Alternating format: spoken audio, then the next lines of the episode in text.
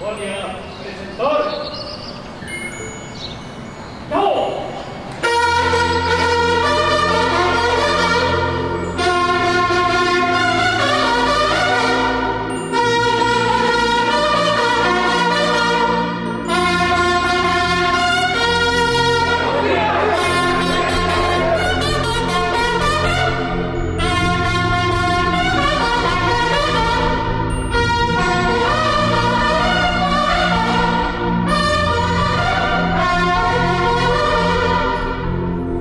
el día de hoy vamos a informar sobre dos eh, asuntos que se están eh, debatiendo en medios y que es importante que se conozca nuestra postura como gobierno. Uno es el que tiene que ver con la vacunación para los niños, que esto este, ha generado polémica y los eh, adversarios nuestros, los conservadores, aprovechan esta situación como otras para decir que no nos importan los niños, eh, somos unos malvados. Entonces, eh, que además no hacemos caso a lo que recomienda la Organización Mundial de la Salud. Entonces, vamos a informar sobre eso, sobre todo nuestro plan de vacunación en general, que ya se conoce, pero tenemos que estar eh, recordando cuál es la estrategia que hemos seguido, que nos ha dado, por cierto, muy buenos resultados, para que estos rumores, esta campaña tendenciosa de mala fe, no prospere y que la gente tenga eh, información suficiente. Y lo segundo es que ayer respondió el OXO, los dueños del OXO, sobre las tarifas eléctricas. Entonces vamos a dar también una respuesta sobre este caso. Son los dos temas. Eh, terminando, abrimos para preguntas, respuestas y a las ocho y media comienzan las exposiciones de los candidatos a dirigir el sindicato petrolero, como lo hemos hecho en toda la semana. Hoy concluyen y ya los trabajadores petroleros, mujeres, hombres, van van a votar el lunes con la recomendación de que no se dejen manipular, que voten de manera libre y en secreto. Y vamos a buscar bien eh, apoyarnos, mejores técnicos a partir de hoy para que el sistema de voto por teléfono funcione muy bien y no vayan a utilizar eso los adversarios o vaya a haber hasta bloqueos porque son capaces de gente sin escrúpulos morales y tenemos que eh, ahora sí que blindar el sistema, no de los trabajadores petroleros, diría que ni de los dirigentes, sino de los de la mafia del poder que quisieran que fracasaran en todo. Y como no les resultan las cosas, están cada vez más enojados, obnubilados y tenemos que estar cuidándonos, protegidos, porque andan buscando las podridas. En eso andan muy pocos los periodistas, mujeres y hombres, que están cumpliendo con el noble oficio de informar. La mayoría está buscando cómo este, caemos bajo la máxima aquella de que si la ensartas, pierdes. Y si no la ensartas, perdiste. Entonces tenemos que estar pendientes del Reforma y del Universal, etcétera, etcétera, etcétera. Muy bien. Y además de eso, este, respetar la libertad de manifestación, de expresión, el derecho a disentir, pero ganarles en el debate. Y si se puede, exhibirlos cada vez más como tendenciosos, como prensa vendida, alquilada, al servicio de minorías rapaces. Pero ese es un debate en buena lid, que lo aceptamos, porque ayuda ayuda mucho a enriquecer la vida pública en México. Lo mejor que ha habido en estos tiempos, bueno, lo mejor de lo mejor es el cambio de mentalidad en el pueblo, la toma de conciencia de nuestro pueblo, que es de los pueblos más conscientes, más politizados del mundo. Ya prácticamente no hay analfabetismo político. Hay algunos sectores que todavía padecen de eso. Eso es lo mejor, un pueblo despierto, consciente, politizado, no susceptible de manipulación. Y como parte de eso mismo, estamos viviendo un momento en que todo mundo se está definiendo y se están eh, quedando desnudos. Es como la fábula del rey va desnudo. A lo mejor no se dan cuenta. Ayer, por ejemplo, estaba yo viendo cómo el señor Lorenzo Córdoba va a la convención del PAN. Imagínense, el director, coordinador, presidente del INE encabezando el Congreso, la convención del PAN, de un partido, cuando debería ser una autoridad imparcial y cuidar las formas, porque la forma es fondo, pero no, no se dan cuenta o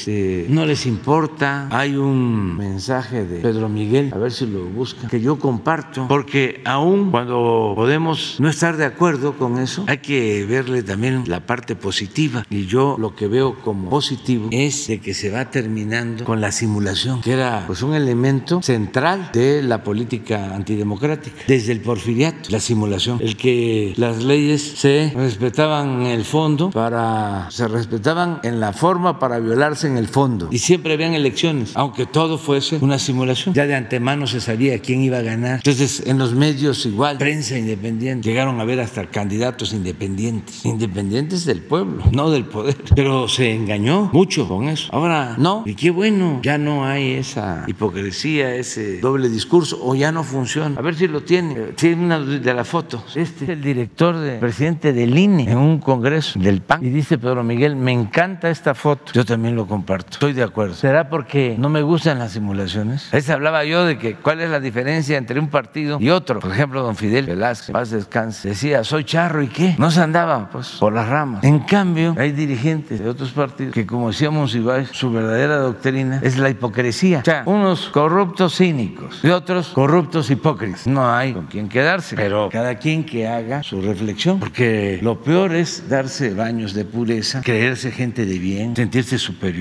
Por lo general son racistas, clasistas. Entonces, todo eso lo estamos viviendo. Son momentos estelares en la historia de nuestro país. Nos tocaron vivir tiempos interesantes. Entonces, es importante el que eh, podamos ir informando, aclarando y respetando el derecho a disentir y este, posicionándonos y que no nos dé pena, que no nos dé vergüenza. Este, así pensamos y defendamos lo que pensamos. Somos libres. Eso es un buen debate. Insisto, lo que estaba muy mal era la simulación, el aparentar. Soy liberal, soy independiente, soy de la sociedad civil, yo no tengo partido, yo soy objetivo, yo soy profesional, puro choro, mareador. Muy bien, a ver, vamos, doctor. Presidente, buenos días, compañeros, buenos días. Muy buenos días tengan todas y todos ustedes. Pues como indica el presidente, hay un tema que nos parece que es muy importante, que lo cuidemos de la infodemia, de estos actos deliberados de distorsión de la información, no solo por el interés en México, sino el interés en el mundo de eh, identificar con claridad cuáles son los criterios de las políticas públicas de vacunación. Y es el tema de por qué, cuándo, cómo eh, se prioriza a cada una de las subpoblaciones para que se logre el máximo aprovechamiento de las vacunas y la mayor equidad, la mayor justicia de distribución en el uso de las vacunas. Esto la Organización Mundial de la Salud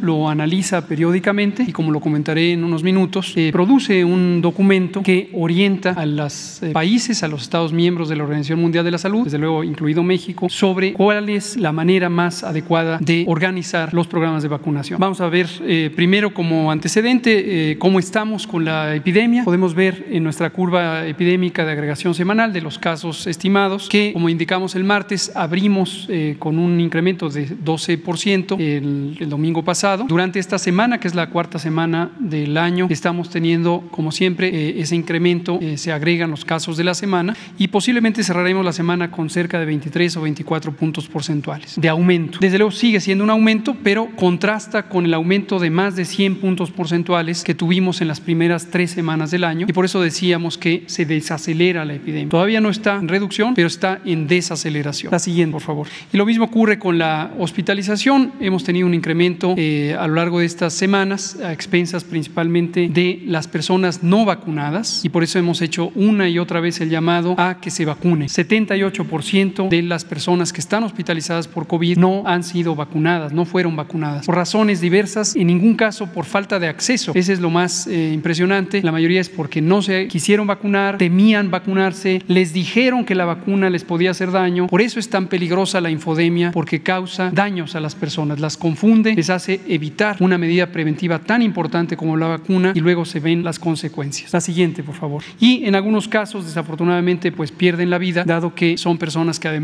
eh, tienen comorbilidades, hipertensión, diabetes, obesidad, etcétera, inmunosupresión, y son precisamente quienes tienen que priorizarse en esa vacunación, como lo comentaremos. La siguiente. En el corte más reciente tuvimos muy buena eh, aplicación de vacunas, arriba de un millón, un millón treinta y seis mil vacunas que fueron administradas, y en la siguiente vemos que ya llevamos 164.8 millones de dosis utilizadas, que corresponden a 83 millones y medio de personas. Ya solamente el 7% están por completar su esquema de acuerdo al calendario de lo que les toca. Mayormente son las personas más jóvenes de 18 a 29 años, pero el resto en su mayoría han completado ya el esquema. Esto nos lleva a una cobertura, como hemos dicho, de 89%, muy por arriba de lo que en su momento con la encuesta de salud y nutrición estimamos que se iba a aceptar por parte de la población, indicaba que solo 75% la aceptaría. Hemos estado insistiendo en que se vacunen y ya 89% se han eh, vacunado. Vamos a eh, comentar específicamente sobre esto. De la vacunación, la, siguiente, la vacunación en personas menores de edad.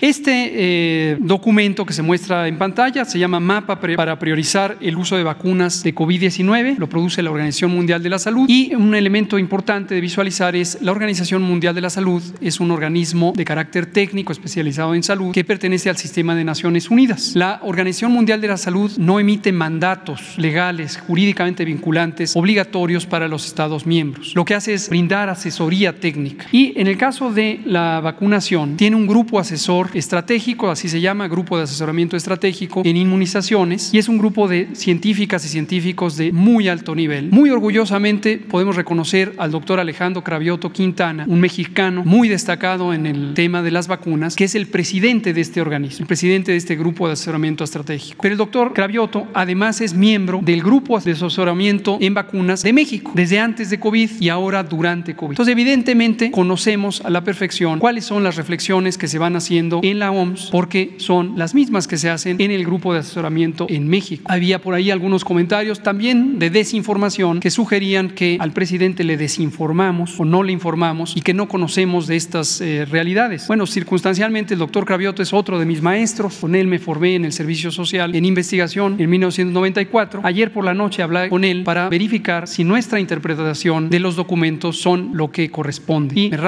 que efectivamente lo estamos interpretando bien. Bueno, este documento se publicó por primera vez el 20 de octubre de 2020 cuando empezaron a ser accesibles las vacunas. Tuvo algunas eh, eh, revisiones y la revisión más reciente es del 21 de enero reciente. ¿Qué dice este documento? El documento básicamente nos identifica que el uso de vacunas tiene que adecuarse a las condiciones epidemiológicas que se van viviendo en el mundo en general, en particular cada país las adapta a su realidad epidemiológica y debe considerar la inequidad social, tanto nacional como regional como del mundo. ¿Por qué razón? Porque la inadecuada distribución de la riqueza obviamente lleva a una distribución también inadecuada de los recursos para la salud, incluidas las vacunas. A menos que los gobiernos tomen un una decisión consciente de proteger a las personas más vulnerables socialmente, que desde luego son también las personas que pueden estar en mayor riesgo de tener consecuencias adversas de la enfermedad COVID, porque tienen menos recursos para eh, resolver. Este elemento en la recomendación de la OMS a nosotros nos gusta en particular, porque como hemos mencionado, la política general de este gobierno busca quitar la desigualdad, busca compensar cualquier elemento de carencia con políticas sociales para lograr que todo mundo tenga acceso. Y desde el inicio, enfáticamente,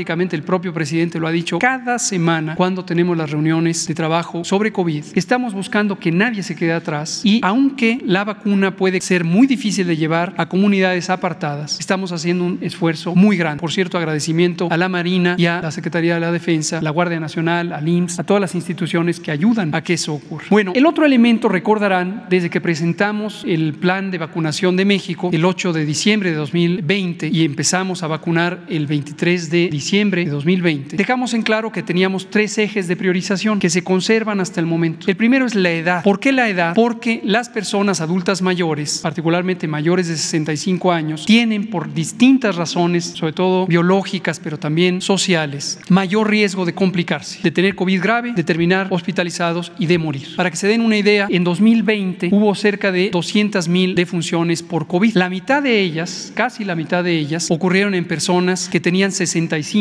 años y más al momento de enfermar. Entonces no hay duda que la edad es el elemento fundamental. Conforme se desciende en años de edad de la persona más añosa a la persona más joven, se va reduciendo ese riesgo y entonces la oportunidad de vacunar debe ser primero a las personas añosas. El segundo elemento importantísimo que también en México le damos mucha importancia son las enfermedades crónicas, porque las enfermedades crónicas, como las que mencioné, obesidad, hipertensión, diabetes, etcétera, son también determinantes del riesgo de complicaciones y y de muerte. Y en México, tristemente, tenemos unas de las prevalencias más altas de obesidad, sobrepeso, diabetes, hipertensión. Todos estos males asociados con estilos de vida, particularmente una alimentación poco saludable. La comida chatarra, las bebidas chatarra, que han sido la, el elemento preponderante del consumo de las personas mexicanas en los últimos 30 o 40 años. Esa es la consecuencia hoy, las más altas prevalencias de enfermedad crónica y cuando llega una enfermedad infecciosa como COVID, las más altas complicaciones y mortalidad asociadas con este fenómeno. Y el tercer elemento que también eh, identificamos desde el inicio es el uso de la vacuna como un mecanismo para normalizar las actividades sociales, protegiendo a las personas socialmente más vulnerables, pero además cuidando a ciertas comunidades específicas, como la, el sistema educativo. Y por eso tempranamente incorporamos a maestras, maestros, personal educativo como parte del plan priorizado de vacunación. Igual al personal de salud para proteger no solo a las propias personas miembros de la comunidad de salud, sino el sistema de atención de salud durante la epidemia. Cualquiera puede revisar que esto es lo que hemos venido diciendo desde el 8 de diciembre de 2020. Veamos en esta siguiente gráfica el resumen en este documento de mapa de ruta del 21 de enero. Es el resumen de las recomendaciones de la Organización Mundial de la Salud. Explico brevemente la gráfica o la tabla. Consiste en lo siguiente. Eh, puedo pasar para acá para darlo más fácilmente con su permiso, presidente. Aquí se identifican los grupos prioritarios. Grupos prioritarios son parte de la misma población, pero se pueden identificar por determinadas características. Y hay cuatro grupos de priorización de la más alta, máxima, a la más baja, que está aquí. Atendiendo a los criterios que estoy comentando, también la OMS así los ha señalado para todos los demás países del mundo. Adultos mayores, personal de salud y personas con inmunosupresión por distintas causas. También desde el inicio, en las primeras fases del plan, las incorporamos. Después están las personas de prioridad alta. Todas son importantes, eso debe quedar clarísimo. Todas las personas son importantes. Pero en términos del riesgo de tener COVID grave y morir por COVID, que es el elemento principal de protección de las vacunas COVID, se pueden reconocer estas prioridades. Eso no quiere decir que se menosprecie a los que están acá abajo. Lo que quiere decir es que para usar óptimamente la vacuna hay que empezar a proteger a los que tienen el mayor peligro. En la prioridad alta están el resto de los adultos con comorbilidades, las embarazadas, que desde el 10 de mayo las incorporamos. El personal educativo, como pueden ver, nosotros incorporamos personal educativo. En otros países han incorporado a otro personal esencial, como los cuerpos de seguridad pública. Nosotros incorporamos al personal educativo y personas en desventaja social, económica y demográfica. Dos bloques iniciales. Después tenemos en prioridad media el resto de los adultos, personas de 30, 40, 50 años que son saludables, que no tienen estas comorbilidades, y niñas, niños y adolescentes que sí tienen comorbilidades. En niños y niñas y adolescentes, las enfermedades que pueden padecer son un tanto diferentes a las de las personas adultas, pero hay varias que se pueden reconocer. Diabetes tipo 1, inmunosupresiones primarias, cáncer, síndrome de Down, etcétera. Y las hemos incorporado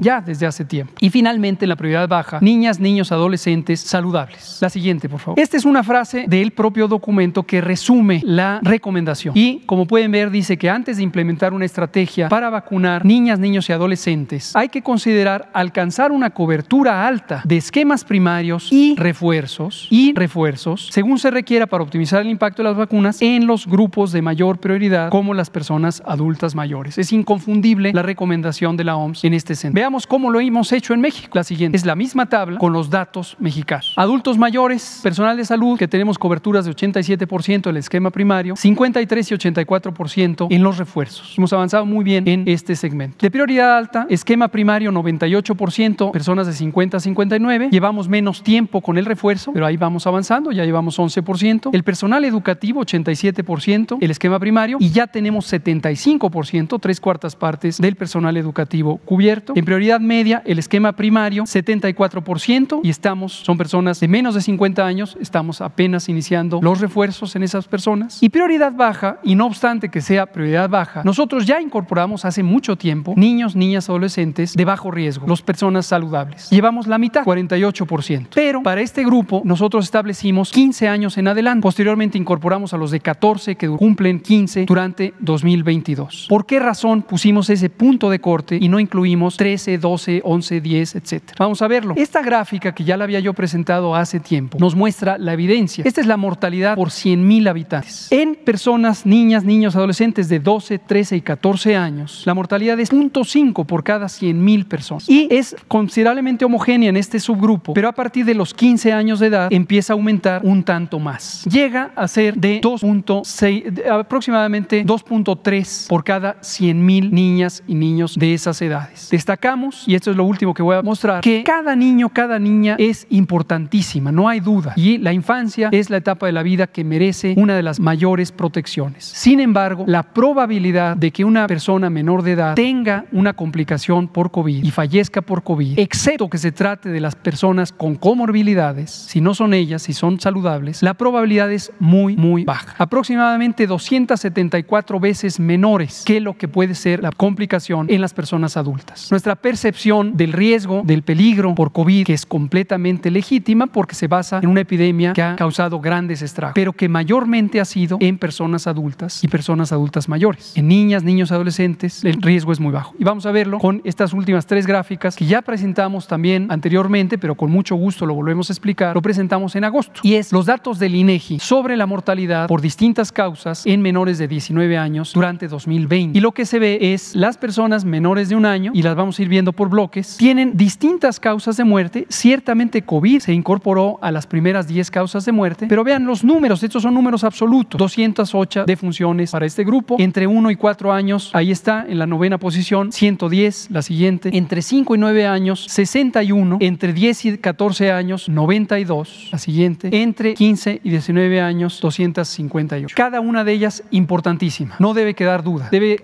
eso desquitarse del debate. Cada una de ellas es importantísima. Y es una tragedia que cada una de ellas haya perdido la vida. Sin embargo, en términos de optimizar el uso de la vacuna, en primero reconocemos que estas personas tenían comorbilidades y por eso fueron priorizadas de inicio. Pero las personas saludables de estas edades tienen una probabilidad sumamente baja, ya hemos dicho el dato, 0.0036% de tener una complicación y fallecer por COVID-19. Esta es la razón. Presidente.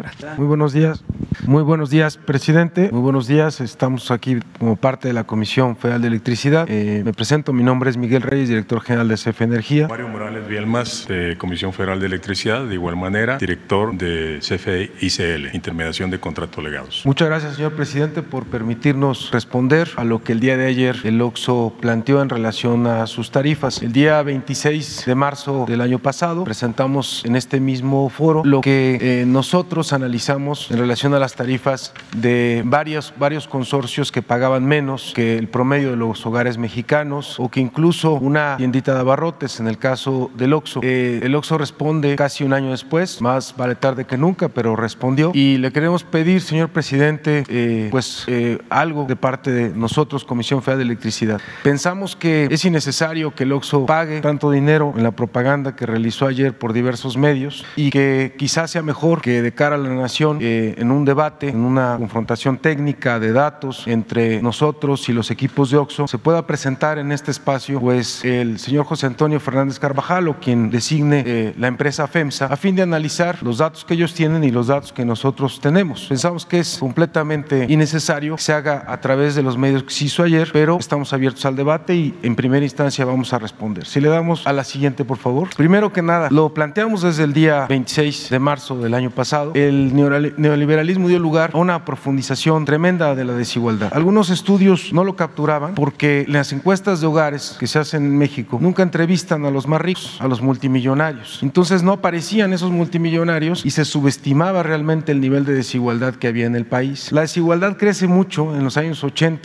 y con el neoliberalismo porque entre otras cosas la crisis se carga sobre los trabajadores y sobre el pueblo de México. Caen los salarios a niveles eh, sin, eh, digamos, inimaginables. 65% del poder adquisitivo se pierde en los años 80. Hay un aumento en los servicios, en los precios de los servicios públicos, en la electricidad, en el gas, ¿no? Entre otros. Y no había política social que permitiera que todo eso que venía pasando, producto de esa crisis que se carga a los trabajadores, compensara a buena parte de la población mexicana. Al contrario, la política social que se estableció en el neoliberalismo lo que hizo es profundizar esas desigualdades, dando lugar, como en el caso de los impuestos y las tarifas eléctricas, a un sistema que nosotros hemos denominado oligarquía, un sistema de privilegios, un sistema en el caso de la electricidad donde hay monopolios privados, como Iberdrola, empresa española, o como Enel de Italia, que controlan o están controlando cada vez más el mercado de generación de electricidad, no porque sean más eficientes, sino porque el sistema que se impuso con la reforma energética les ha permitido ir avanzando a costa de la Comisión Federal de Electricidad. Estos grandes monopolios se asocian a través de diferentes mecanismos como las sociedades ilegales de autoabasto, porque no les está permitido vender electricidad, sino que era para satisfacer supuestamente las necesidades propias. Y como en el caso de, de Oxo, que es de la empresa FEMSA, se asocian con empresas distintas, eh, eh, dos casos emblemáticos, que quizá lo va a comentar más mi compañero Mario, de los autobastos, pues son en el Iberdrola. ¿Por qué estos esquemas, como en el caso de los impuestos, profundizan la desigualdad? Pues porque vamos a ver que estos consorcios como Oxxo pagan menos por la electricidad que sus pares o sus competidores, como son las tiendas de las esquinas, o incluso buena parte de los hogares mexicanos, eh, que digamos nosotros sostenemos esos datos. Ahorita lo vamos a ir viendo. Eso quiere decir entonces que hay una serie de monopolios privados que concentran la electricidad, que se asocian, que reciben además subsidio del Estado mexicano, se asocian con estos grandes corporativos, a veces asociados en cámaras empresariales, y estos, eh, eh, estas empresas pues, son beneficiarias de un sistema inequitativo de tarifas, que ahorita vamos a ver por qué es inequitativo, que se estableció con el neoliberalismo y que la reforma del señor presidente enviada ya al Congreso y que se está discutiendo, desaparecería todo ese sistema inequitativo de tarifas. Le damos a la siguiente, por favor. Esto es lo que presenta ayer el OXO. El OXO dice que paga lo justo y que protege el medio ambiente. Dice que un hogar paga alrededor, el que presenta, el ejemplo que presenta, de unos 53 kilowatt hora y que ellos pagan a la misma CFE 2.51 pesos por kilowatt hora. Entonces, ¿qué es lo que vamos a analizar? Si estas son verdades a medias, ¿no? O qué es lo que realmente hay aquí de verdad o no en relación a eso. Le damos a la siguiente, por favor. Presento esto en su presenta dos videos y presenta en su página web porque dice si quieren más información vayan a la página web y en la página web aparece lo que dice que sería el promedio mensual, dice ahí indicadores generales de gasto por consumo de energía eléctrica de las tiendas OXXO con suministro de energía limpia y ponen un promedio de lo que gastarían en, al mes o bimestralmente y el promedio kilowatt horas eh, de pesos kilowatt hora. Dice abajo, ¿no? Que sería ahora el consumo de energía eléctrica de las tiendas OXXO sin suministro de energía limpia y lo asocia con la CFE. Eso quiere decir, ¿no? Que lo de aquí arriba es limpio y es barato y lo del CFE es sucio y caro. Casualmente es parte de la propaganda que están diciendo hoy, porque no tienen más argumentos en contra de la reforma o de la iniciativa de reforma, de que CFE es sucia y cara. Vamos a ver si eso es cierto. Si eso es cierto. Gracias. Pasamos a la siguiente, por favor.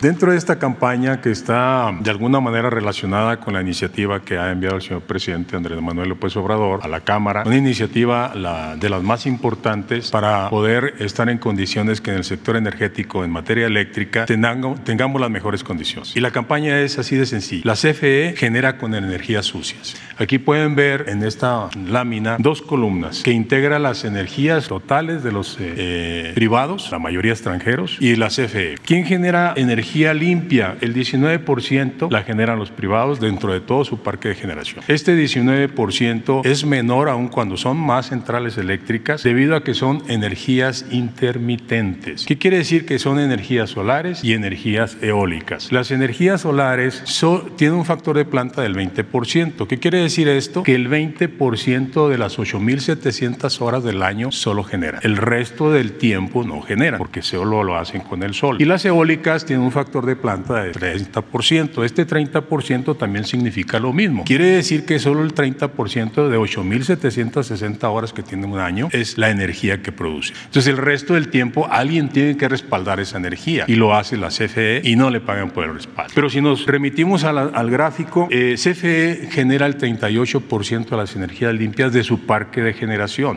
Hablamos, entre comillas, del 62% de combustibles fósiles. Quiero decirles que en la CFE y también en los privados, la mayor parte de estos combustibles fósiles es gas. El gas definitivamente es un combustible que es mucho menos contaminante y es el combustible que se ha considerado en el mundo como el elemento de transición. México y el mundo tendremos que ir en consecución de energías limpias. Eso es indiscutible. De hecho, en la propuesta que hace el señor presidente en esta iniciativa, se eleva a rango constitucional la transición energética. ¿Por qué? Porque es una responsabilidad de Estado el atender este requerimiento, este compromiso, esta obligación de México en lo que es la transición energética. Entonces, esas famosas frases de que CFE genera eh, con energías sucias, aquí lo podemos ver que es una mentira. La ley combustóleo. Les quiero decir que de esto que es energía fósil, solo el 6% de la energía que produce la CFE es con combustóleo. Pero si lo integramos al sistema eléctrico nacional, representa el 3.1%. Entonces, no existen esas críticas y esos mensajes permanentes de que CFE es sucio. CFE es competitivo. Desafortunadamente, inclusive la energía limpia que tiene la CFE no es reconocida, puesto que en la reforma energética impulsada por el gobierno neoliberal se buscaba en todo momento impulsar, apoyar con lo que le han denominado certificados de energías limpias, pero solo a los privados, solo a los que acababan de llegar a hacer inversión. La CFE no. Le pasamos a la siguiente. Aquí podemos ver de igual manera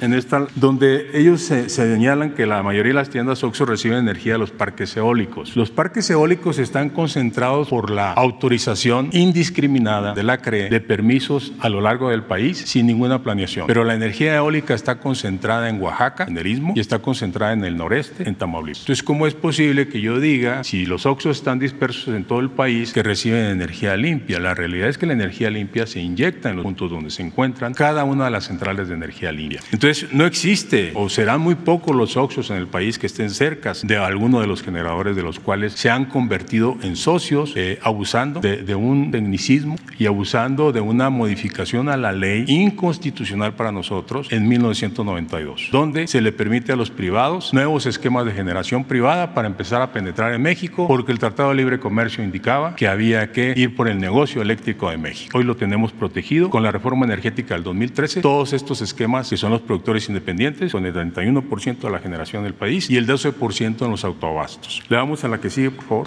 Adelante, mi compañero. Tenemos además otra cosa que se afirma, además de la parte de las energías limpias, porque decía, la propaganda que se lanzó ayer que OXO paga lo justo y además cuida el medio ambiente. Entonces, de eso que paga lo justo, ya del medio ambiente habló mi compañero, pues lo que vamos a ver es si efectivamente paga lo justo. Ellos muestran un recibo de luz de CFE, o sea, que pagan a CFE de 2.51 pesos por kilowatt hora. Primero hay que aclarar que el 95% de su energía la reciben de los autoabastos de estas empresas como Iberdrola, como Enel, como muchas otras que se han eh, beneficiado de un sistema ilegal porque no está permitido vender bajo ese esquema y que no pagan la transmisión y al no pagar la transmisión, pues obviamente con ese subsidio reciben menores tarifas. El 95% lo reciben de ellos, el 5% lo reciben de CFE y vamos a ver que cuando lo reciben de ellos, con ese 95%, es o pagan 3 a 6 veces menos que lo que pueden pagar de, con una tiendita de abarrotes, es decir, con un competidor que está enfrente de ellos. Y que cuando es el caso de la CFE, si lo comparamos con los hogares, vamos a identificar que uno de cada dos mexicanos paga más electricidad que OXO, de acuerdo al recibo que enseñó ayer. Le damos a la siguiente, por favor. El recibo que enseña ayer dice 251 pesos por kilowatt hora. Las tarifas que ellos muestran son de la zona centro, de la, de, digamos, la Ciudad de México. Es la llamada tarifa 1. Esta lo que establece es que empieza desde 87 centavos por kilowatt hora, a, eh,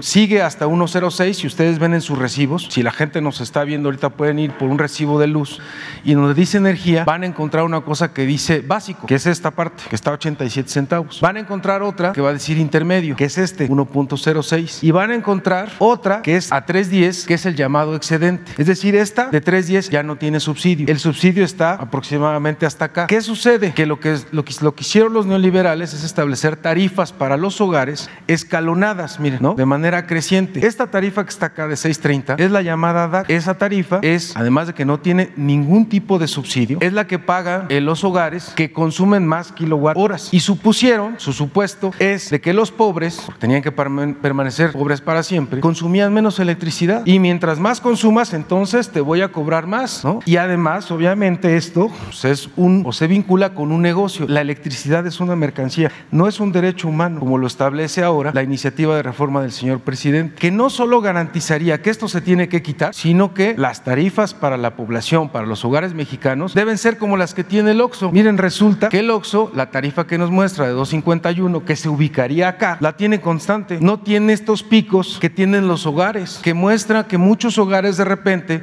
o que le pasa a muchos hogares, que la luz llegó 200 pesos o 200 pesos y que el siguiente bimestre me aumentó a 800 y no sabemos por qué. Y pensamos que es culpa de la Comisión Federal de Electricidad o de su ineficiencia. Ah, o de que producimos caro o contaminamos además de producir caro. No es verdad. Es producto de un sistema tarifario que venimos arrastrando, injusto e inequitativo, donde empresas como el OXO están o tienen una tarifa fija y los hogares tienen una tarifa creciente. Imagínense, hogares que van a pagar hasta 6.30 versus el OXO de 2.51. ¿Con qué cara? Ayer anuncian, ¿no? Pagamos menos que un hogar. Ponen a una señora y a alguien que está atendiendo en el OXO y dicen, yo pago menos. Claro, pues si la señora tiene una casa y va a pagar 300 pesos de electricidad, no es lo mismo que un OXO que tiene todo el día los refrigeradores prendidos y va a pagar pagar 16 mil pesos. Por favor, hasta los ejemplos que ponen, ¿no? Tendrían que respetar la inteligencia de los mexicanos. Le damos a la siguiente, por favor. Bien, en esta tabla también de alguna manera podemos observar ya el comportamiento comparativo del OXXO. El OXXO ustedes pueden observar su costo sigue siendo, y reitero la invitación al señor Fernández Carvajal para analizar y discutir el tema, 90 centavos, cuando están integrados a una sociedad de autoabastecimiento, que por cierto es ilegal, porque no está permitido vender en estas sociedades en un mercado paralelo al mercado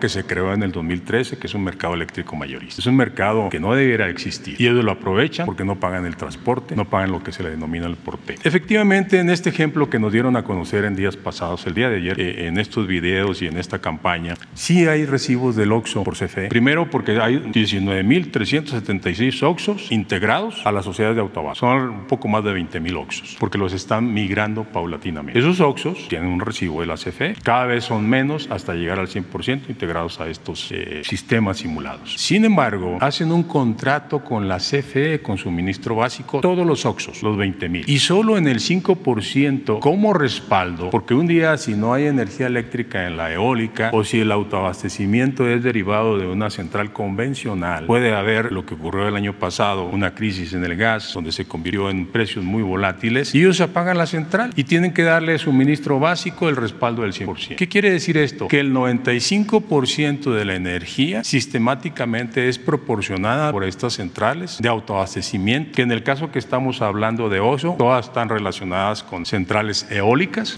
donde debo de destacar que el aire no es las 24 horas del día. Acabo de señalarlo, es el 30% del tiempo que el aire se puede aprovechar para producir energía eléctrica. ¿Quiénes se imaginan ustedes que cubre el resto del tiempo? Porque los OXOs, ni los mexicanos, ni las empresas pueden tener energía intermitente.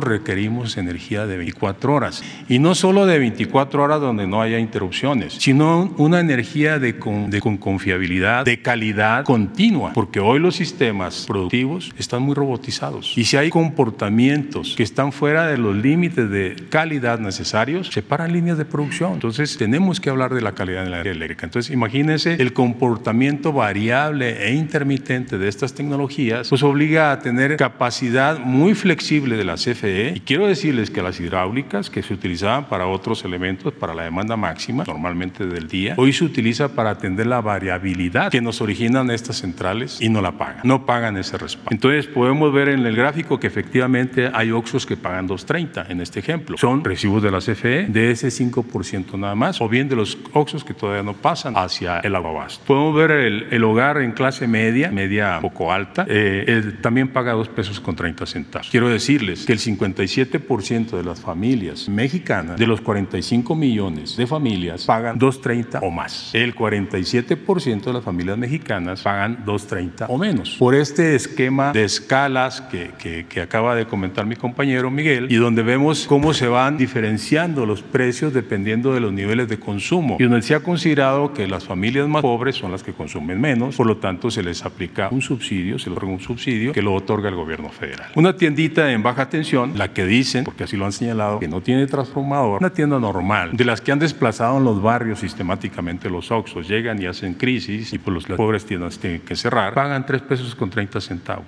En promedio, todas las tiendas, todos los eh, negocios que están integrados en la Concanaco también pagan 3 pesos con 30 centavos. Hay una situación que prevalece en nuestro querido México por esa gran desigualdad. Las familias buscan mecanismos para poder obtener ingresos o ingresos adicionales o el ingreso que vaya a ser el necesario para poder subsidiar. Y en tu casa, donde tú tienes una tarifa doméstica, pones tu tienda, pero no sabes que tienes una tarifa doméstica. El consumo se incrementa porque en una tienda tengo que tener refrigeradores y hay un mayor consumo de la energía eléctrica por iluminación. En automático ese incremento de consumo me obliga a pasarme a la tarifa doméstica de alto consumo y voy a pagar los precios que veíamos hace un momento y que estamos en esta gráfica viendo de 6 pesos con 30. Hay tiendas que están en esta condición. Obviamente hay que asesorarlos, hay que eh, orientarlos para que hagan el cambio de su contrato, pero existen los casos por desconocimiento y porque tienen que buscar la manera de subsistir. Y lo existen en todas las colonias periféricas y en todas las colonias de, de todo el país, de todas las grandes ciudades, medianas y pequeñas ciudades. Si le pasamos por favor a la siguiente.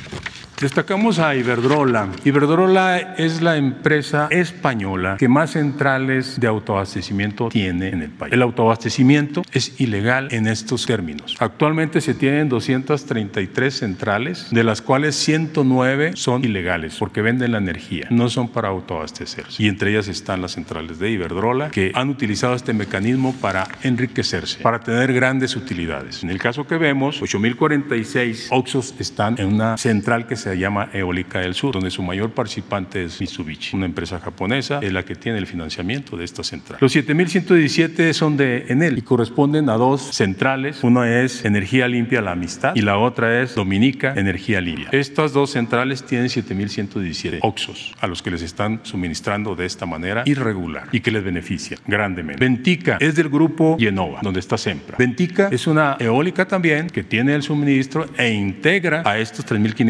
3.542 socios. Y por último tenemos Fuerza Eólica San Matías, que es de una empresa Elecnor, que es española. Si ustedes se fijan, todos los capitales, todas las eh, inversiones, y vamos a dejarlo entre comillas, porque no son inversiones directas, son inversiones donde participaron los fondos de México por políticas neoliberales, fondos de inversión, fondos de desarrollo, perdón, fondos de desarrollo mexicanos, como es Bancomex, como es Nafinsa, están apoyando a estas empresas y fueron quienes participaron en la inversión. Y aquí podemos ver cómo estas empresas tienen integrados los 19.376 OXOS. Aquí viene lo importante, no pagan la tracción. Imagínense, o, pagan algo simbólico. Pagan 11 centavos por cada kilowatt hora en el transporte de la energía, los OXOS, cuando una tienda normal paga un peso de transporte de energía. Son los costos del servicio de transmisión, comúnmente conocidos como porteo o porteo estampilla. Podemos estimar cuánto significa este no pago del transporte y son 593 millones en el año 2021. Estos 593 millones fueron ingresados, socializados, se le dice, en el mercado eléctrico mayorista y lo pagaron, lo pagamos todos los mexicanos en nuestros recibos.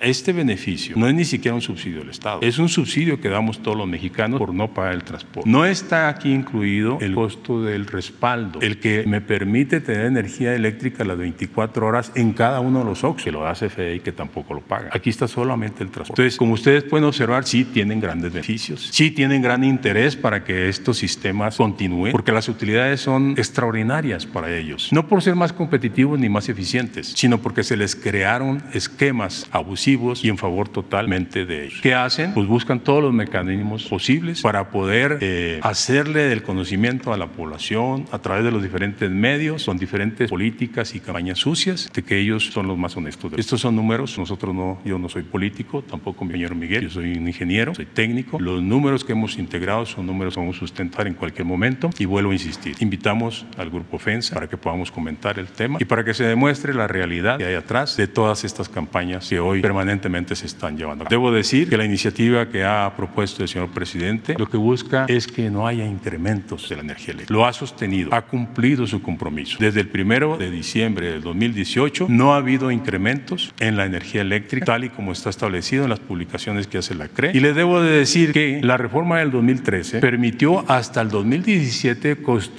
el modelo de tarifas como responsabilidad de la CRE y fue un caos. Desde noviembre del 2017 hasta diciembre del 2018 fue un caos. Bandazos eh, hacia abajo y hacia arriba de este nuevo modelo que construyeron unas empresas argentinas para la CRE. Entonces, por eso es que tenemos que seguir impulsando esta iniciativa y que se conozca a través del Parlamento abierto la participación y la claridad de todos los elementos que están alrededor de esta iniciativa y por qué es benéfica para México, no para las empresas y mucho menos para esas empresas privadas extranjeras que son las que han penetrado de una manera importante en nuestro país. Muchas gracias. Gracias, señor presidente. Bueno, pues este, estos son los dos temas. Adelante, adelante, adelante. Tres, una compañera por los tiempos. Presidente, buenos días. Eh, Pedro Villacaña, el Periódico Universal. Preguntas muy puntuales. Ayer, eh, tras un accidente eh, en el sur de la Ciudad de México, eh, fue detenido Facundo Rosas, eh, cercano a García Luna. ¿Algún comentario sobre esta detención? Pues no este, tengo mayor información, solo que eh, era parte de un grupo que actuó cuando el operativo llamado Rápido y Furioso en el gobierno de Calderón, que se permitió al gobierno de Estados Unidos, a una de las agencias del gobierno de Estados Unidos, introducir armas de contrabando ilegales que supuestamente iban a permitir tener eh, información y detener a delincuentes en México, porque esas armas traían unos sensores y de esa forma las iban a identificar, a localizar y así iban a llevar a cabo a la detención de delincuentes. ¿Qué sucedió? Bueno, este, se supo, la delincuencia tuvo toda la información, pues era la época en que García Luna era secretario de Seguridad Pública. Entonces, en vez de ser algo benéfico, se convirtió en una tragedia porque utilizaron esas armas para asesinar a personas en México y asesinar también a extranjeros. Esa investigación es la que está abierta y presuntamente en ese grupo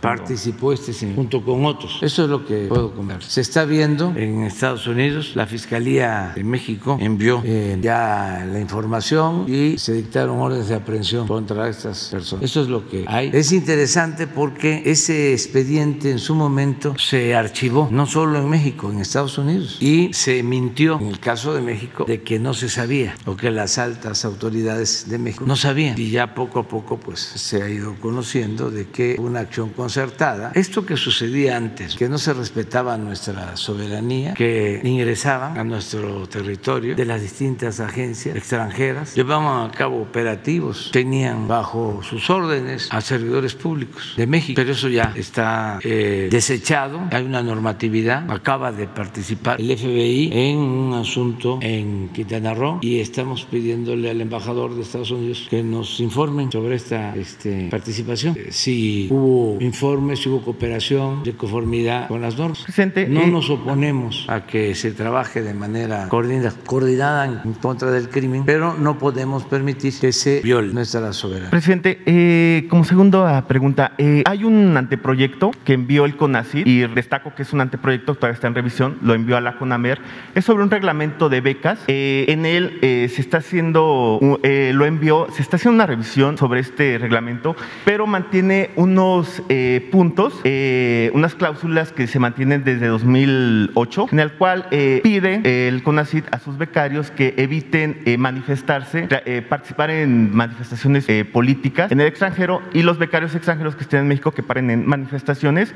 Eh, algunos analistas consideran que esto es violatorio a la libertad de expresión. También en, en este reglamento se señala que una de las, de las causales para suspender la beca sería el que becarias estén embarazadas. El CONACYT eh, respondió que dijo que está en revisión, que va a hacer unos que va a tomar en cuenta estos comentarios, pero algunas eh, voces dentro de la academia consideran que es violatorio. ¿Usted conocía sobre este anteproyecto? No, pero es parte de lo mismo. Debe ser de, ¿cómo se llama este analista de Televisa? No, otro, en Sabiondo. Leo Zucker y el otro también muy famoso, Aguayo. Y así, pues, porque traen esto, ¿no? Del CONACYT este, y del CIDE. Lo del CONACYT les molestó porque era pues una especie de caja grande, no caja chica, donde se servían y está demostrado. Entonces, bajo el cobijo de que son científicos, habían hechos de, o se practicaban eh, hechos de corrupción. Un poco lo mismo con lo de Oxxo. Este dinero del presupuesto, que es dinero de todo el pueblo, se dedicaba supuestamente a la innovación tecnológica, pero ese dinero se trasladaba a Oxxo, a Bimbo, a los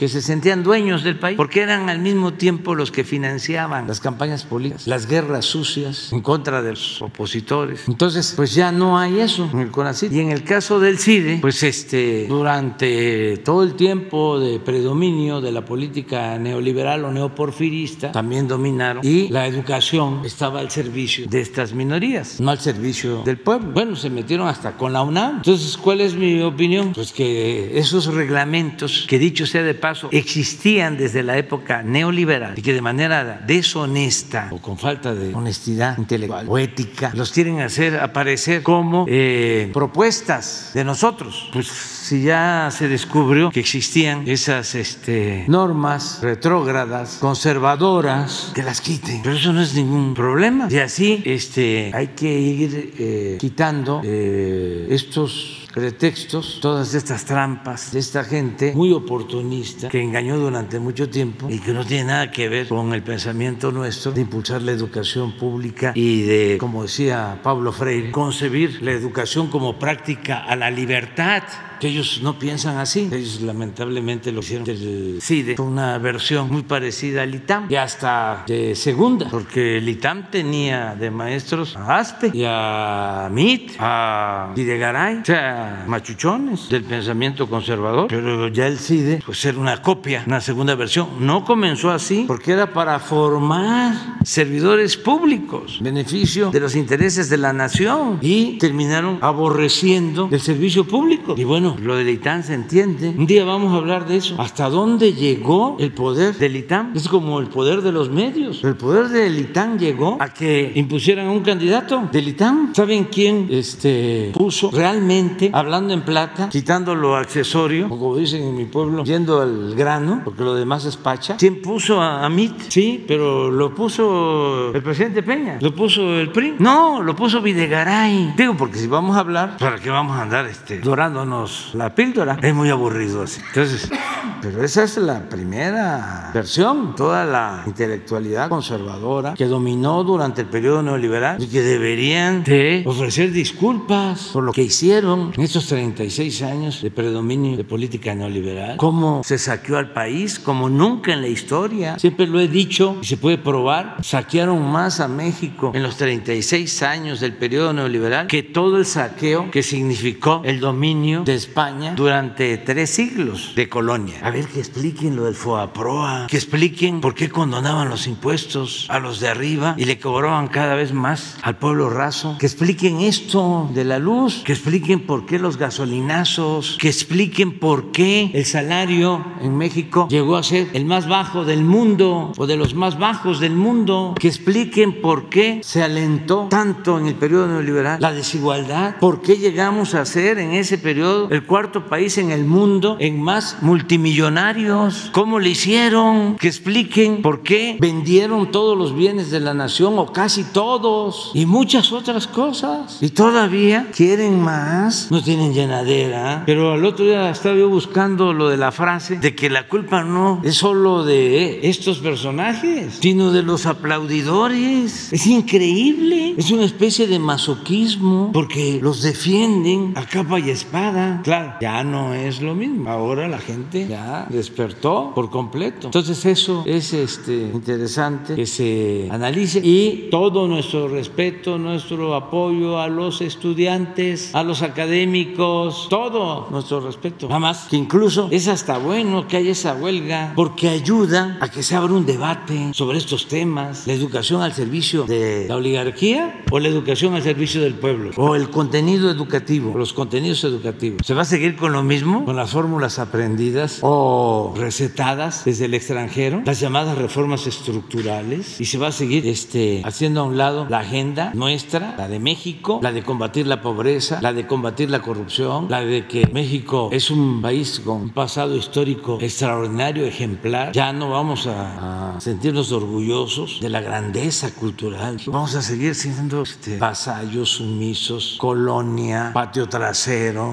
protectorado, vasallos. No, este es un gran país. Ya quisieran, con todo respeto, otros países tener la historia que tiene México, el pueblo que tiene México, lo trabajador que son los mexicanos, lo creativo que son los mexicanos, herederos, y de ahí dimana esa creatividad de grandes culturas, de grandes civilizaciones. Y vamos hacia adelante, sentirnos muy orgullosos. Y los cambios aunque van a tardar en internalizarlo, porque tampoco son muy inteligentes y luego de eso este, los obnubila el coraje, el odio, pero van a terminar por darse cuenta de la importancia de un cambio verdadero para nuestra generación y para los que vienen detrás de nosotros, nuestros hijos, nuestros nietos. Bueno, ya se terminó. Vámonos con los dirigentes, este, porque además yo voy a una gira, voy a la supervisión del tren Maya y voy a ver si, este, como llovió ayer, parece que no se ha inundado de nuevo la refinería de Dos Bocas.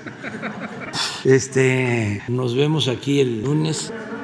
Ya hablamos el lunes. Y vamos a, a, este, a, permitir que vengan los dirigentes. Muchas gracias. Ah, y ojalá y venga el señor Fernández, o sea, y va a ser bien tratado de manera respetuosa, que traiga sus argumentos o sus eh, técnicos. ¿sí? Está invitado, porque esto ayuda mucho a aclarar las cosas. Además, se van a ahorrar dinero porque no van a tener que estar este, pagando publicidad. Va a seguir hablando de eso. El lunes o el martes.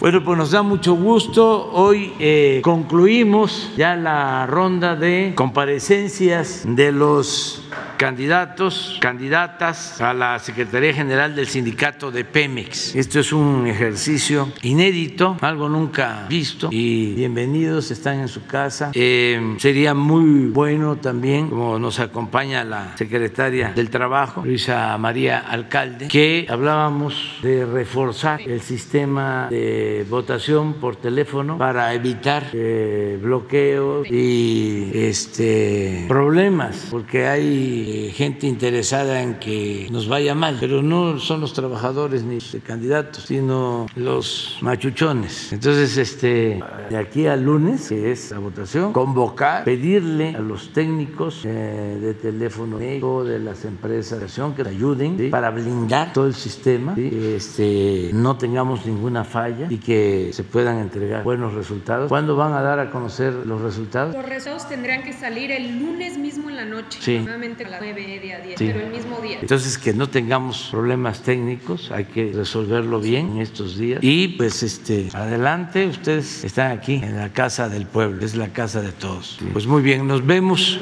Vamos a, a este, Tabasco, Chiapas, Campeche, Yucatán y Quintana Roo. Es mi primer gira y este, vamos a supervisar los trabajos del Tren Mach. Muchas gracias. Adelante. Pues agradecemos muchísimo al presidente por permitirnos en este espacio seguir con, con este ejercicio de transparencia, de democracia. El día de hoy concluimos esta, estos cinco días en los cuales los diferentes candidatos, candidatas a dirigir el sindicato de Pemex se han venido a presentar aquí para que los trabajadores los conozcan, sobre todo sepan qué están proponiendo de llegar a la, a la dirigencia del sindicato. Antes de darles la palabra, vamos a pedirles tres minutitos de su atención porque vamos a eh, exponer aquí qué va a suceder el día de la elección. Todavía hay algunas dudas, cómo voy a votar, cómo funciona este sistema, dudas eh, no solamente, por cierto, del gremio petrolero, sino también de la ciudadanía. Entonces, si me permite, gracias. Lo primero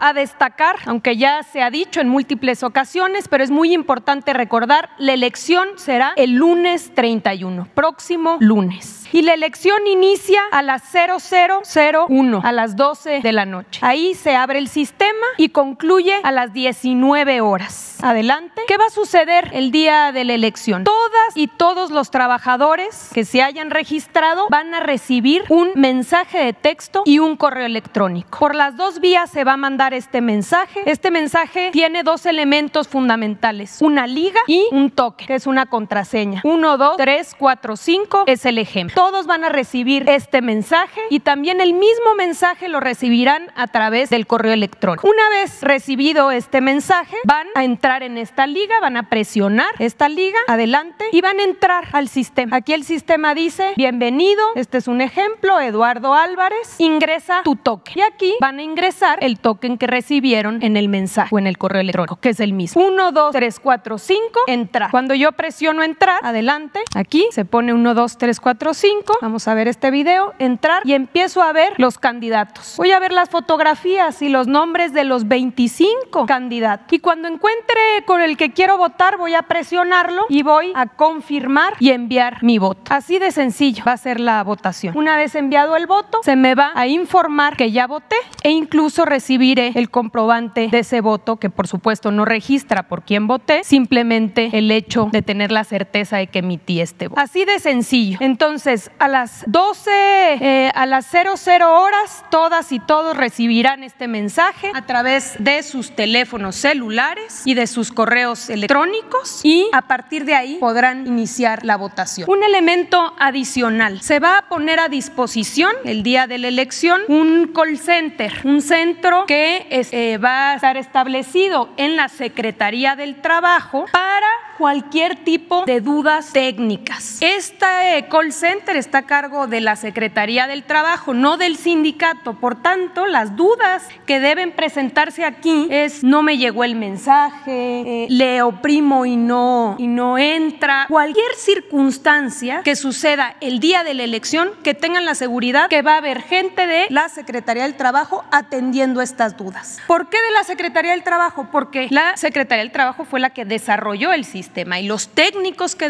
que desarrollaron el sistema son funcionarios públicos de esta dependencia. Entonces aquí está el teléfono 800 083 1800 estará disponible a partir de las 00 horas toda la madrugada, todo el día hasta las 7 de la noche que concluya la votación va a haber personal atendiendo cualquier tipo de duda. La idea es que todos tengamos la certeza de que podamos votar, que tengamos acceso a ese sistema y por supuesto el llamado, dado que la jornada es amplia, es voten en la intimidad de su domicilio antes de ir a trabajar o si se trabajó durante la noche saliendo, que nadie nos diga por quién votar, que nadie nos llame a algún lugar para votar todos juntos, que se vote por quien dicte su conciencia y en la intimidad, en la privacidad que permite una votación de este tipo. Dicho lo anterior, vamos ahora sí a pasarle la palabra a nuestros últimos tres, digo cinco participantes, como ya lo hemos venido haciendo este ejercicio, eh, cinco minutos cada una y uno de ellos y lo vamos a hacer por orden alfabético. Así que le pasamos la palabra a Ulises Santos Rodríguez para que pueda exponer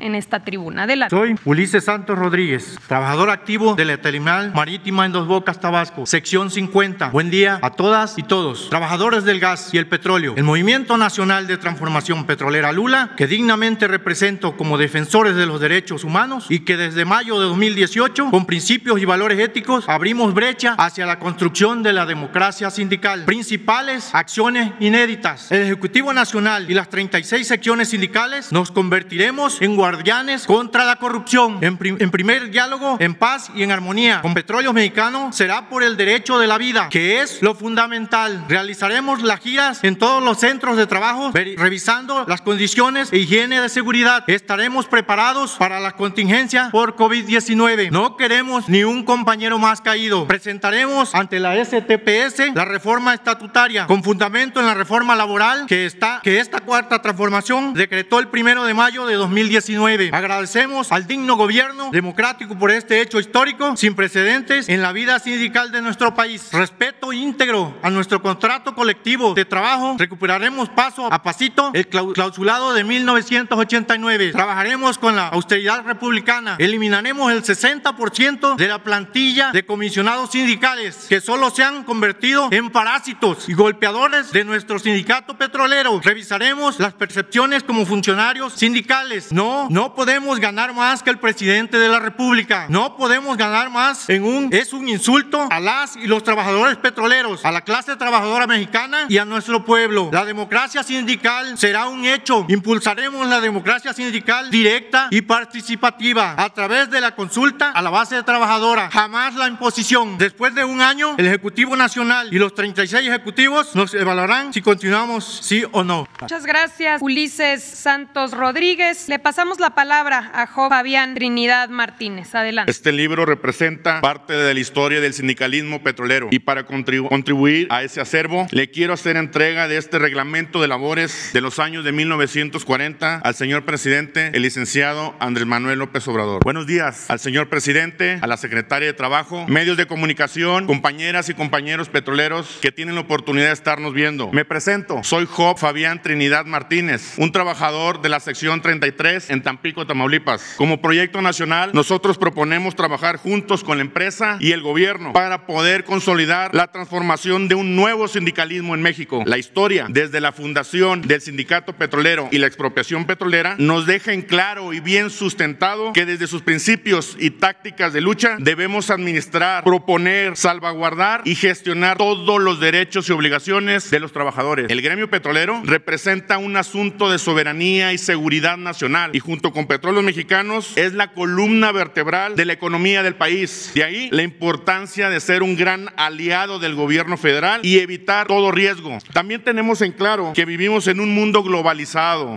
donde el TEMEC representa y exhorta a un mejor manejo en materia energética, pues el mundo observa las decisiones de este país por ser un productor petrolero. Como trabajadores petroleros, sabemos el diagnóstico completo de afectaciones y eso nos permite el poder decir que se requiere de un cambio sindical. Y esto lo podemos hacer a través de una analogía, donde todo sembrador sabe que para hacer una mejor cosecha se debe de arrancar de raíz toda hierba mala y limpiar así el terreno para poder poner las nuevas semillas. Nuestro proyecto coincide con la visión política de este gobierno federal, de que nadie está por encima de la ley y la jubilación es una solución pacífica y sin confrontación que se debe aplicar a la brevedad. Las votaciones petroleras locales dejaron muchos temas para atender, pero como la libertad no se implora, se conquista, hemos sido victoriosos al estar aquí a pesar de tantas afectaciones y daños que se nos han dado como trabajadores petroleros en nuestros derechos. Nuestro proyecto se sustenta en varios puntos. La defensa de la plantilla laboral con agotamiento de materia de trabajo y atender todas las afectaciones contractuales en base a los respectivos reglamentos y sus anexos. Gestionar la intervención del Sistema Nacional de Salud a fin de ayudar a garantizar lo pactado legalmente entre la empresa y laboratorios mexicanos que son los que dan el surtimiento médico. Gestionar proyectos de construcción y seguir considerando el mantenimiento a las diversas instalaciones, así como la nueva refinería de Dos Bocas, que beneficiará a compañeros activos, transitorios y jubilados, estos últimos como instructores, y todo bajo un equilibrio entre la política de austeridad. Licenciado Andrés Manuel López Obrador, le propongo reactivar la petroquímica, activar campos exploratorios y recuperar la flota marítima petrolera de la mano de su gobierno. También tenemos que considerar que es importante mandar un mensaje a los funcionarios actuales. Ellos, en su calidad de locales o nacionales, tenemos que hacerles ver algo con mucho respeto y atentamente, por dignidad y respeto a todas las familias que representamos los trabajadores petroleros, se tienen que retirar, se tienen que jubilar los que hayan cumplido con la cláusula 134 del contrato colectivo de trabajo. Es un respeto a nosotros como trabajadores. Señor presidente, aceptamos el reto de trabajar juntos bajo los preceptos de la cuarta transformación. No somos tenemos años de lucha y el trabajador petrolero solo busca el bienestar familiar, basándose en la democracia que usted impulsa. Compañeros socios petroleros, juntos trabajemos sin simulaciones y con respeto a los derechos. Viva el sindicato petrolero, viva México. Quisiera terminar nada más haciendo saber que como proyecto traemos todo lo que sustenta lo expresado en este momento. Quisiéramos haber podido entregárselo al señor presidente en persona junto con el libro que es la relación de labores de 1940. Se lo vamos a hacer entrega a la secretaria de Trabajo para que si pueda hacer favor de hacérselo llegar al señor presidente. Gracias. Claro que sí, con mucho gusto hacemos entrega. Agradecemos a Job Fabián Trinidad y vamos a darle la palabra, es turno de Nora Luz Vázquez Sánchez. Adelante. Buenos días a todos y todos. Agradezco al presidente la oportunidad de que se escuchen nuestras voces disidentes y de presentar nuestras propuestas. Soy Nora Luz Vázquez Sánchez, trabajadora de la sección 15 sindicalizada y participo en representación del Movimiento Nacional Petrolero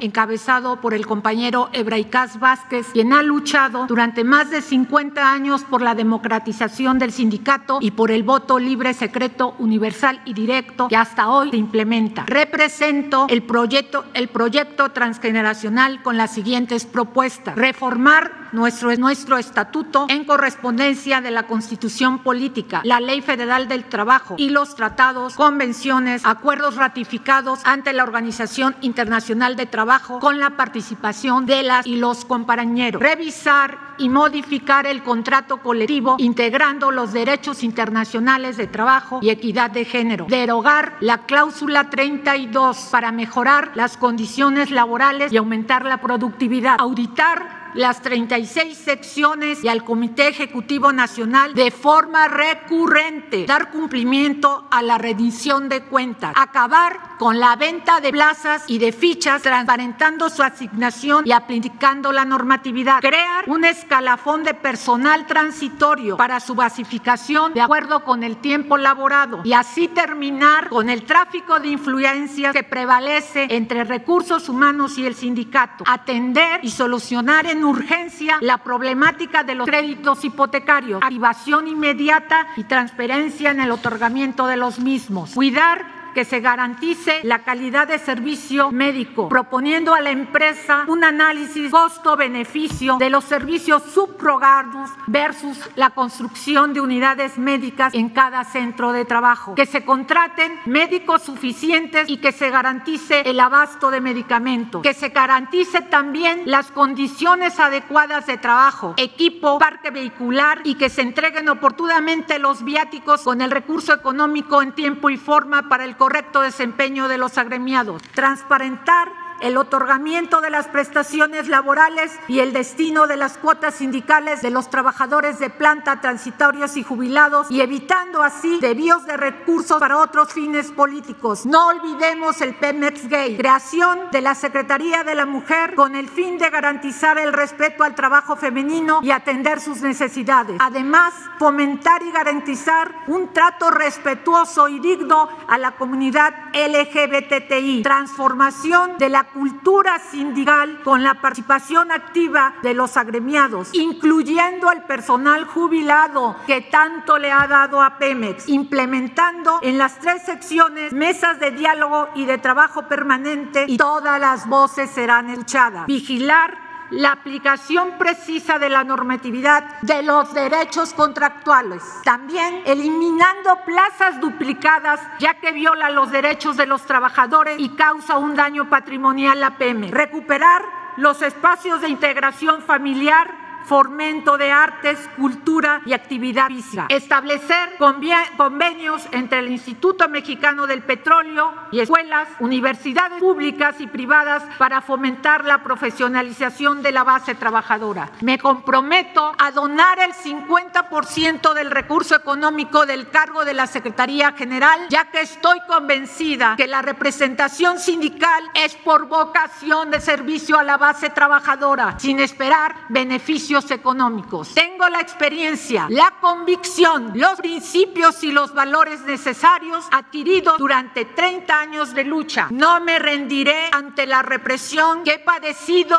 y sigo padeciendo por la mafia de Carlos Romero de Champs, quien pretende prolongar su casicado a través de algunos candidatos. Ejemplo de ello, Ricardo Aldana Prieto. Compañeros y compañeros, tenemos en, en nuestras manos la decisión histórica del cambio Votemos libremente, con valor, con conciencia, por la justicia y equidad laboral. Unidas y unidos venceremos. Un voto razonado y hago un llamado a los trabajadores jubilados para que hablen con la familia petrolera, hermanos, tías, todos y votemos por un cambio verdadero en el sindicato. Muchas gracias a todos. Muchas gracias a Nora Luz Vázquez y pasamos la palabra a José Luis Vázquez Torres. Adelante.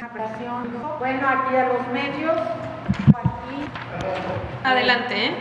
Claro que sí, ahorita le, damos la oportunidad de Ahora, se presentó una, hubo imágenes, ahorita si quiere ver, ¿no? No, le damos tiempo para que las presente. Adelante. Gracias a Dios por estar aquí presente en esta plataforma. Antes que todo, buenos días a todos. Mi nombre es José Luis Vázquez Torres, soy petrolero activo de la sección número uno de Ciudad Madero, Tamaulipas, nacionalista, humanista, quinista, del grupo disidente de un grupo a nivel nacional que tenemos presencia en las 36 secretarías generales locales que componemos, Morenape. Su servidor José Luis Vázquez Torres, no podemos olvidar por lo que hemos pasado. Son 30 años de secuestro sindical de los neoliberales de Salinas de Gortari, de Carlos Romero de Champs, de la cúpula sindical que han entregado el sindicalismo, se han saciado robando al pueblo de México. No podemos ser cobardes ni quedarnos callados, porque al quedarnos callados seríamos cómplices de ellos. Sabemos de antemano que los neoliberales, los políticos, empresarios, desde Carlos Salinas de Gortari a Peña Nieto, el pueblo quedó sumido en la pobreza. Éramos una plantilla de trabajadores de 140 mil, ahora somos 90 mil. Desintegraron familias. No podemos ser cómplices, ni ver, ni dejarnos callados de ver cómo Romero de Cham sigue moviendo los hilos de la corrupción en su candidato de Luis Ricardo Aldana Prieto, el eterno tesorero que no nos ha dado cuenta de 30 años de las cotas sindicales. Sabemos que Romero de Champs viene apoyando a grupos disidentes que se hacen llamar líderes. Ejemplo, ¿cómo es posible que una senadora de Morena aspire sin renunciar a su cargo y quiera la Secretaría General Nacional cuando desde el 2011 no ha trabajado? Se dice revolucionaria. Nosotros somos quinistas. Dejamos las herramientas, dejamos las armas por las herramientas de trabajo. Hablar de la quina es hablar de lo añorado, de lo que nuestros abuelos y nuestros padres nos dieron el sustento que es el trabajo.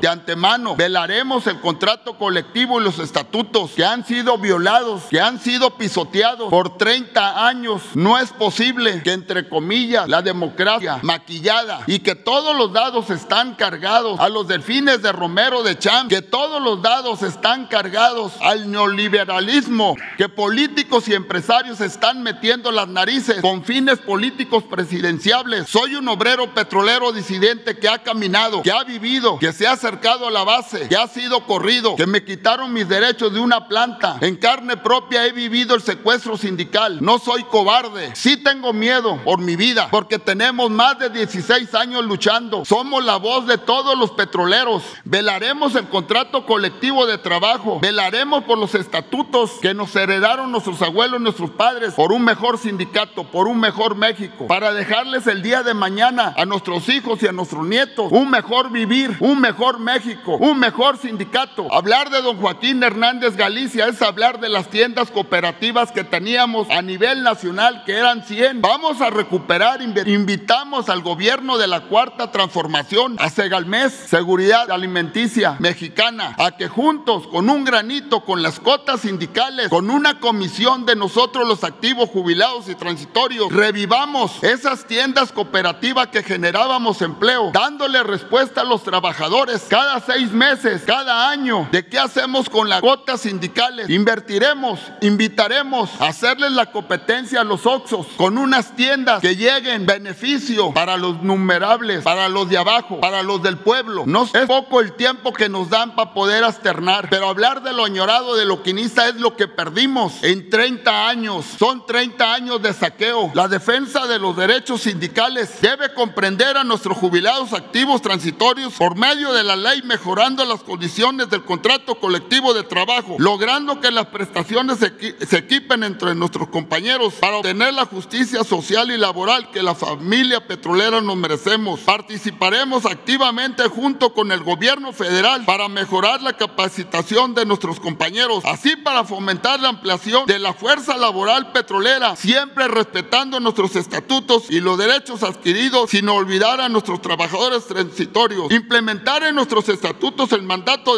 legal de la participación igualitaria de la mujer y el hombre dentro del Comité Ejecutivo Nacional y Local. El 50% de nuestros dirigentes serán mujeres y hombres. Hoy, hoy es cuando se le reconocerá su importante papel en la toma de decisiones sindicales. Asimismo, se limitará los periodos en que los dirigentes sindicales estarán en funciones, limitándoles en dos periodos. Antes que todo, velaremos por la fuente de trabajo que es el empleo de todo mexicano. Gracias. Agradecemos a José Luis eh, Vázquez. Eh, y finalmente, nuestra última participante es Baide Villaverde Acevedo. Cinco minutos, adelante. Por el rescate nacional de nuestra industria petrolera, hoy, hoy hay que lograr la unidad y la justicia sindical. Esbaide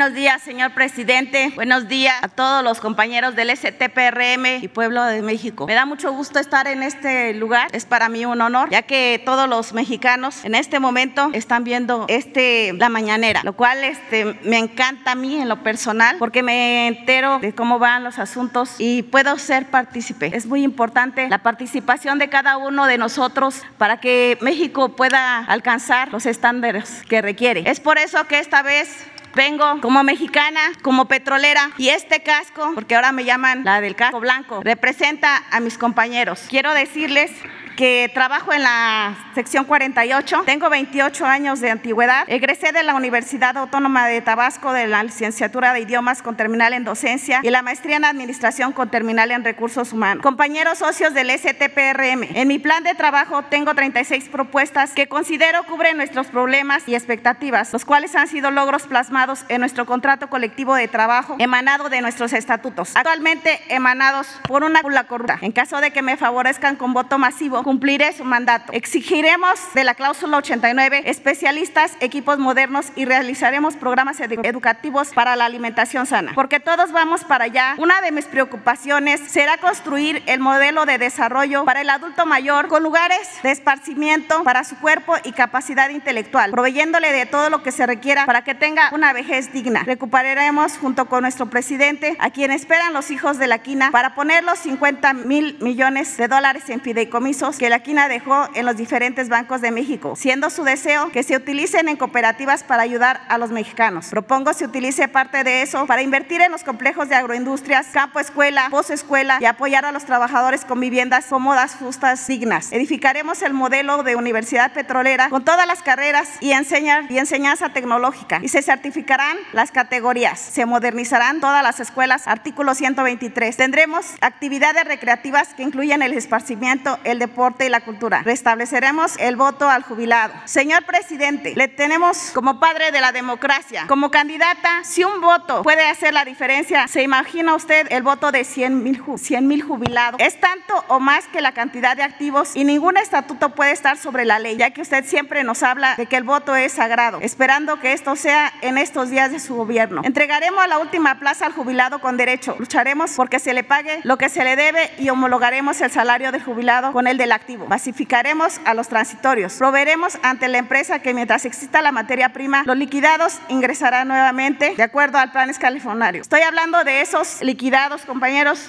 que fueron los primeros que sufrieron los ataques de este cambio. Desde Salinas de Gortari, en 1993, cuando vinieron, se pasó rapidísimo el tiempo, ¿eh? pero quiero decirles, compañeros, que ya tenemos todo este trabajo hecho, ya lo tenemos realizado, ya lo hemos caminado, tenemos un año trabajando, este tríptico ya se los he hecho llegar y por otro rapidito, le traigo esto a la licenciada Luisa María Alcalde, que desde el 24 de febrero se le hizo llegar para que no participen los espurios, los corruptos en elecciones, con todos los este, artículos que deben de ser y consideramos, licenciada, que usted ha sido un estorbo para la justicia. Consideramos desde el momento en que usted no ha permitido que nos seguir lo, lo que tenemos que hacer, ¿sí, licenciada? Desde el momento en que ustedes ha dado participación a esas personas, desde el momento que iniciaron las elecciones locales cuando debieron de haber sido las del nacional, entre muchas otras cosas que tenemos y licenciada, yo pido que de verdad no sea usted una traidora para el cuarto T. Gracias a todos, buenos días.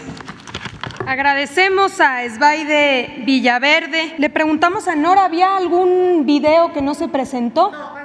Que video traía lo de los fideicomisos para que aquí la- los compañeros y los periodistas y mis compañeros petroleros los vieran y cuando voté pues ya se había terminado. perfecto. Pero quiero hacer entrega a los periodistas que aquí están las denuncias por el Movimiento Nacional Petrolero y lo de los fideicomisos que son millones y millones de dólares y están en, en las cuentas y ahí está toda la corrupción del sindicato petrolero. Aquí los tengo compañeros.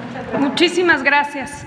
Recordar varias cosas. La primera es, estamos en un proceso de cambios, hay muchas cosas nuevas que tenemos que ir eh, em, pues convirtiendo en una cultura en nuestro país. Se reformó la ley en el primero de mayo de 2019 para instaurar en nuestro país la libertad y la democracia sindical. Y en estas nuevas normas se establece claramente quiénes son las las autoridades responsables de cada uno de los procesos. A veces, y yo lo entiendo, quisiéramos que la autoridad laboral, la Secretaría del Trabajo, el centro laboral, dijera, este no participa, este sí participa, o pudiera imponer reglas en una elección. Pero hay que recordar que estamos en el terreno de lo inédito, pero que le toca a las propias organizaciones el poder conducir sus procesos electorales y a la autoridad, en este caso al centro laboral, validar o no una elección conforme a las quejas que puedan irse presentando eh, en caso de haber irregularidades. Se ha comentado a través de estos días algunas inconformidades, por ejemplo, de esta persona o esta otra no debe participar porque no cumple con las reglas. Entonces, este tipo de quejas, lo comentábamos el día de ayer, de denuncias, hay que presentarlas y hay que hacer de esto lo cotidiano, que todos defendamos los procesos electorales. Hablábamos de dónde hay que presentar denuncias y quejas. Volvemos a expresar en este espacio eh, este correo inconformidades.pemex@centrolaboral.gov.mx. El centro laboral que es una nueva institución, una nueva autoridad autónoma,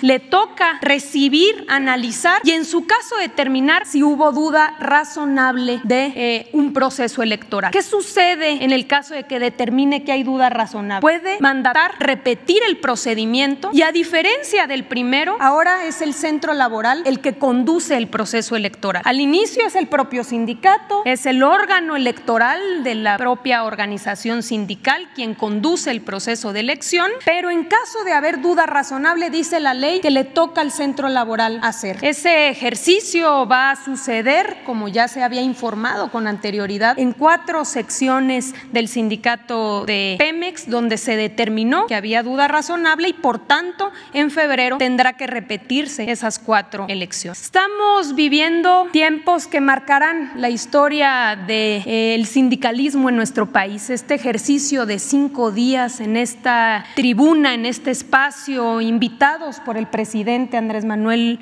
López Obrador, da cuenta del compromiso de este gobierno con la libertad y la democracia. El que se puedan expresar aquí de manera libre, que se pueda eh, quitar todos esos obstáculos para que los trabajadores los conozcan y que realmente con información puedan acudir el próximo lunes a votar. Recordar dos cosas, aunque parezca repetitivo, es muy importante recordar. El día de la elección es el próximo lunes. A las cero horas se abre el sistema. Inédito el votar a través del voto electrónico. Todas y todos los trabajadores deberán recibir, y si me ayudan nuevamente con esa imagen, deberán recibir en sus teléfonos celulares a través de un mensaje de texto lo siguiente. Vota en Sirvolab, tu liga personal de acceso es esta, tu token es este. Deberán acceder a esta liga, adelante, y ahí introducir el token, la contraseña. 1, 2, 3, 4, entrar y vamos a ver qué sucede cuando entramos al sistema. Adelante el video nuevamente, se oprime entrar, entramos al sistema y vamos a ver a todas las candidatas y los candidatos, imagen y nombre. Una vez que ubiquemos el candidato de nuestra elección, se oprime, me pregunta confirmar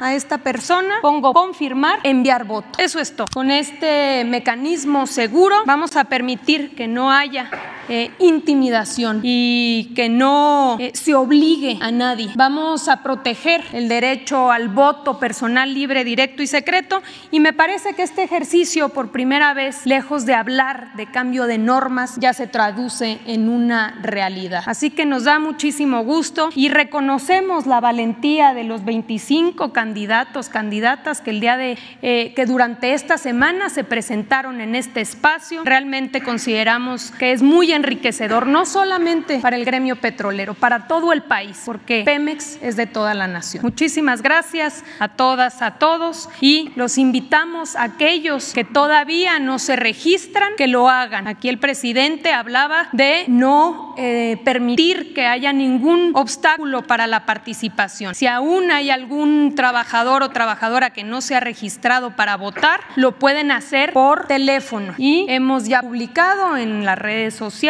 los teléfonos que el sindicato puso a disposición, pero de todas maneras aquí eh, los vamos por último a publicar. Adelante. Aquí tienen hasta todo hoy, todo mañana, hasta el sábado para registrarse todos aquellos eh, para defender su derecho al voto. Muchísimas gracias y nos vemos ya después de la elección. Gracias.